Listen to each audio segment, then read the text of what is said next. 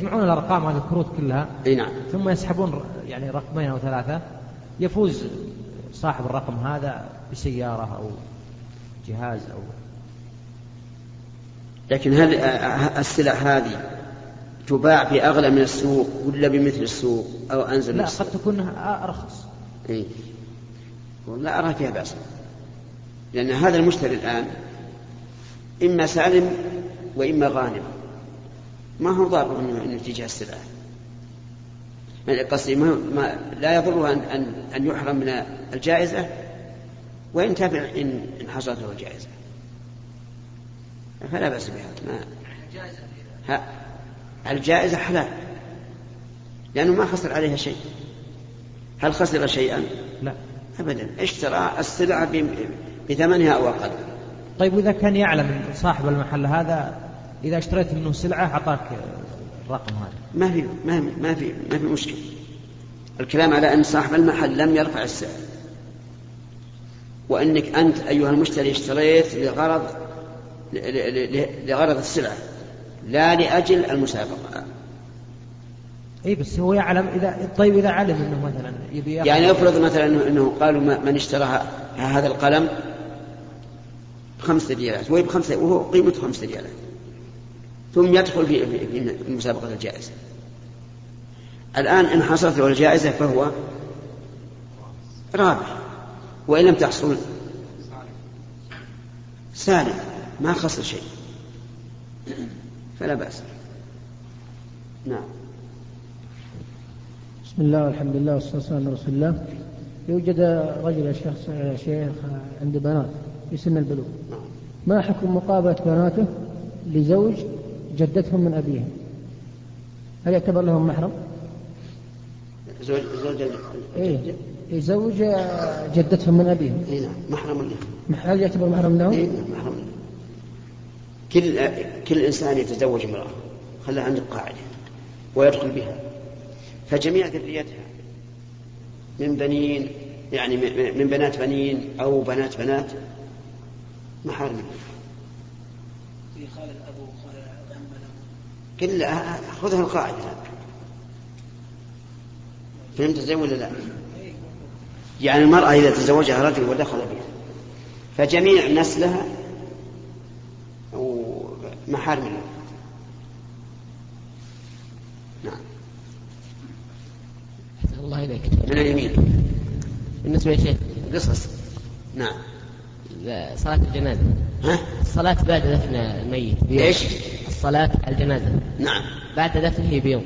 نعم. تجوز. لا بأس. وهل لها أفضلية في وقت معين؟ وهل هي متى تجوز؟ يجوز أن يصلى على القبر بعد يوم أو يومين أو شهر أو شهرين أو سنة أو سنتين، لكن بشرط أن يكون هذا القبر قد دفن بعد ولادة الشخص الذي يريد أن يصلي عليه، بل بعد تمييزه. فمثلا لو جاء إنسان له 20 سنة أراد أن يصلي على قبر مات قبل 20 سنة، أو يصلي أو لا؟ ما يصلي، لأنه لما مات الميت هذا كان هذا تو مولود. لو أراد شخص له 20 سنة أن يصلي على قبر له 13 سنة، يجوز ولا ما يجوز؟ لما مات الميت كم لهذا الرجل له 20 سنة؟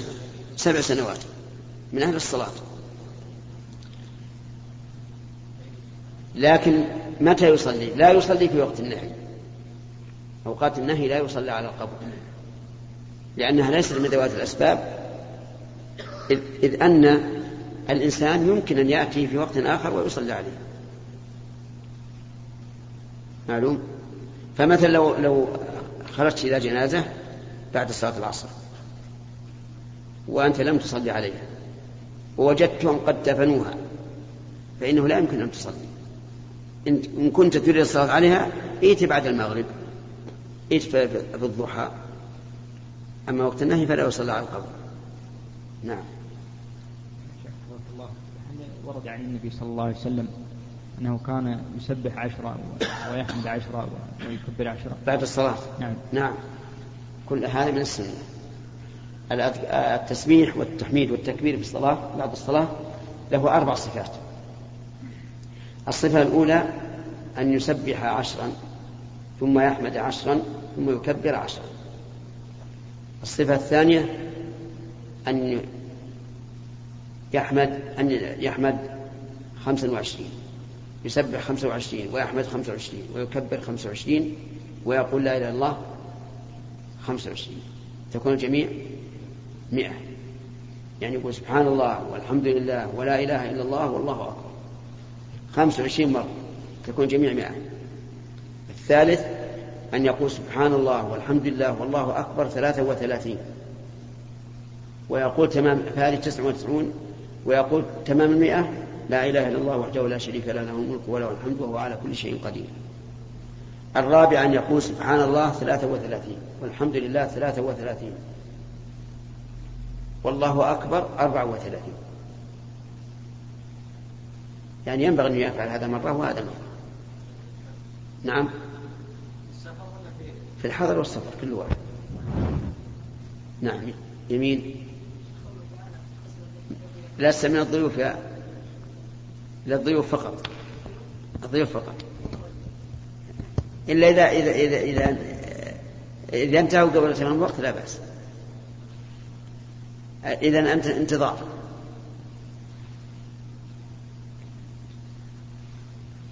في واحد على اليمين. أحسن الله عليكم شيخ.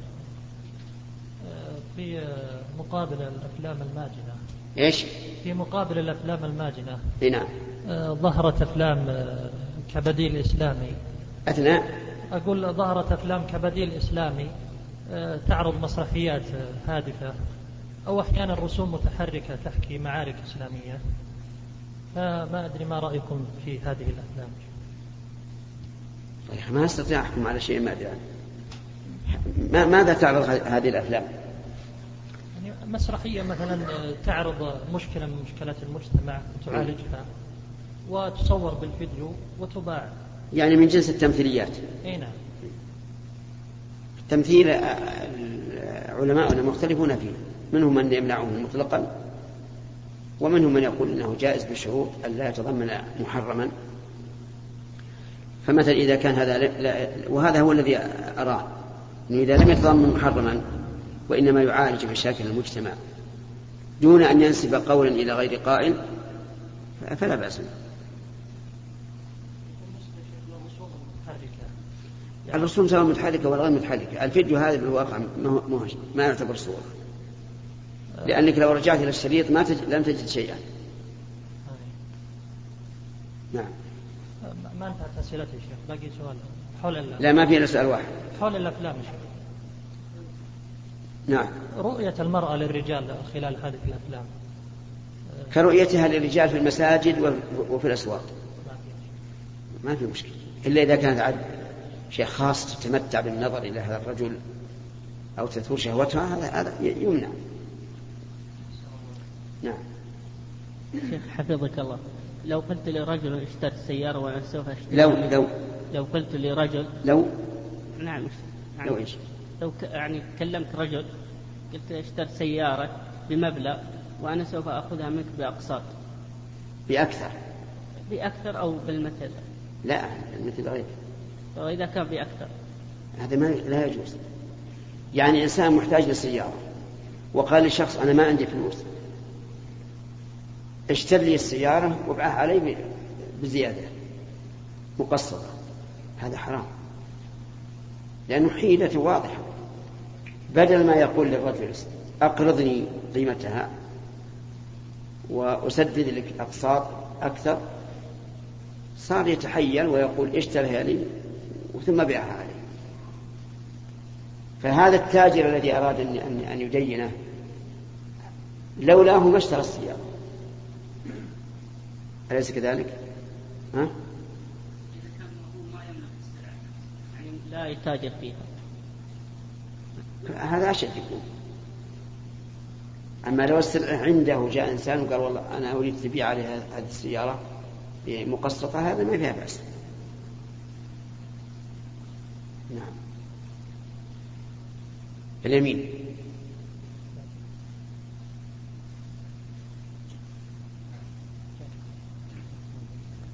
يا شيخ. نعم. احنا مجموعة مدرسين ناخذ الرواتب على بنك القاهرة. نعم. فهل يجوز أن يفتح حساب عندهم علشان أخذ الراتب أسرع واستعمل البطاقة؟ إن دعت الحاجة لهذا لا بأس، إن دعت الحاجة لذلك فلا بأس، وإن لم تدع الحاجة فلا حاجة تفتح حساب. يعني مثلا لو أن أعطوك الشيك على البنك القاهرة وذهبت إلى البنك وقلت هذا الشيك، يعطيك الدراهم ولا ما يعطيك إياها؟ خلاص وشو ليش افتح حساب؟ أسرع هو الآن مثلا الراتب إلا في 27 أو 28، لكن لو فتحت حساب أخذ 26 وأحيانا 27 قبل المدرسين الأخر، فأنا أسحب منهم وأخذ الرصيد قبل غيري. طيب هل هناك حاجة؟ إذا كنت أعلم أنه رابوم وهذا يعني أسلم وأسرع من أنه. المهم أعطيك القاعدة، إذا احتجت إلى أن تفتح حساب في بنك ربوي فلا بأس، وإن لم تحتج إلى ذلك.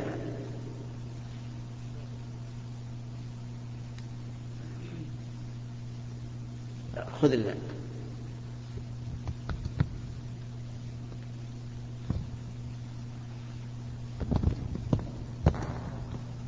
فضيلة الشيخ أحسن الله إليكم، هل يجوز للمرأة أن تدرس العلم الشرعي في إحدى معاهد البنات بعيد عن مدينتها، تسافر مع المحرم وتسكن في سكن الطالبات، ثم أن المحرم يرجع إلى مدينتها؟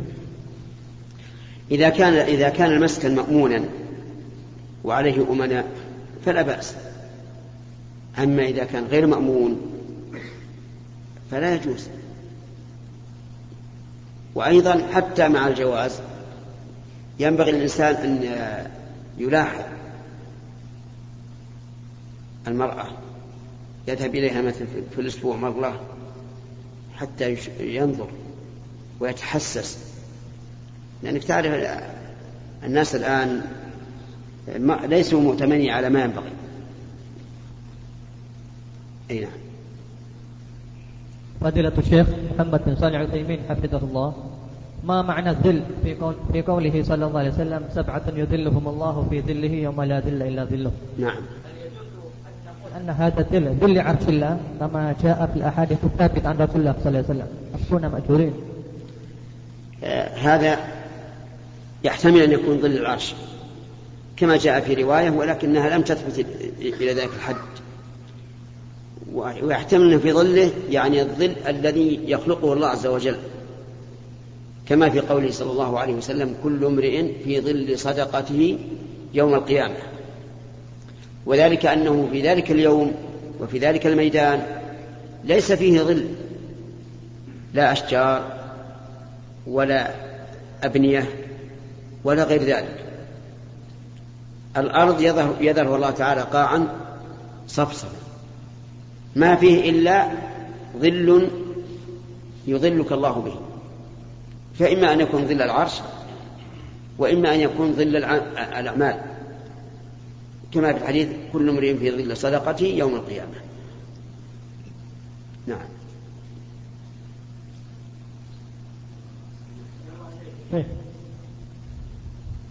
إذا صلى الإمام ونسي الجلسة بين السجدتين ثم قام وسبح المأمومين، هل يرجع؟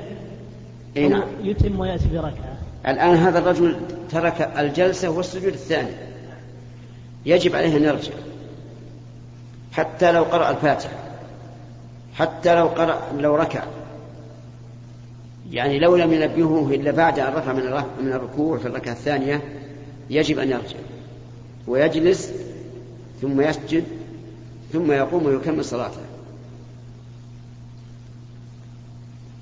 أفهمت؟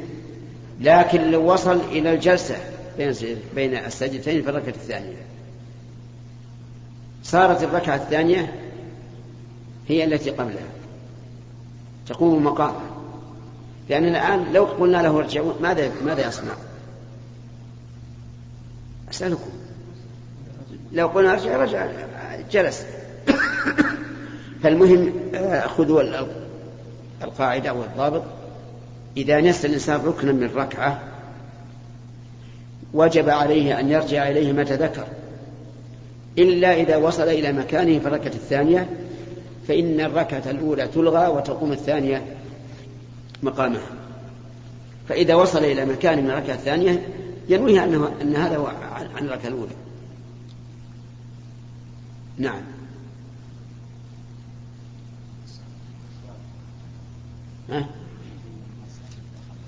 طيب. نعم. فضيلة الشيخ، هل تبدأ فترة الكراهة في السهر بعد صلاة العشاء من دخول وقت العشاء أو من أداء الصلاة حتى ولو أخر الصلاة؟ لا، من أداء الصلاة. كان يكره النوم قبلها والحديث بعدها، من أداء الصلاة. نعم.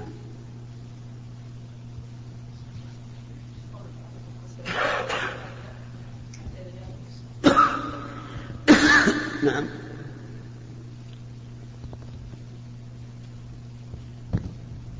قوله تعالى: حسرة الذين كذبوا بلقاء الله حتى إذا جاءتهم الساعة بغتة قالوا يا حسرتنا على ما فرطنا فيها. يعني الأقرب في عود الضمير، هل هو الدنيا ولا الساعة؟ نعم. الأقرب في عود الضمير. أي ضمير؟ فيها.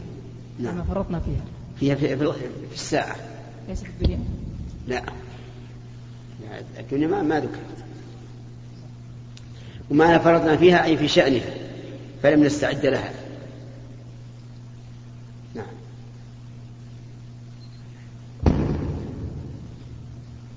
خذ.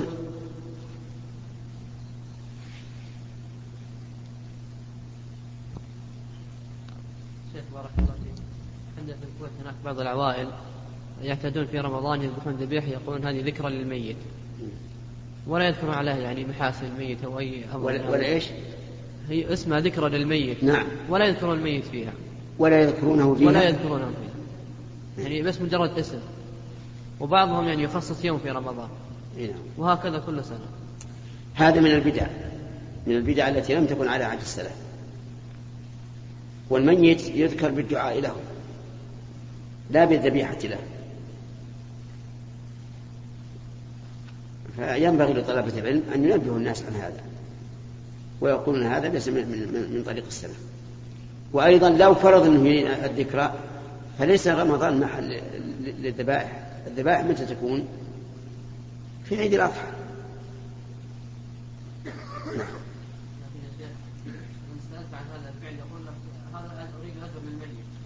ما يخالف أجر الميت، تصدق بدراهم. أما أن تذبح ذبيحة أو تنقل الأضاحي إلى رمضان ما هو صحيح. هذا معناه يضحي مرتين، مرة في رمضان ومرة في ذي الحجة.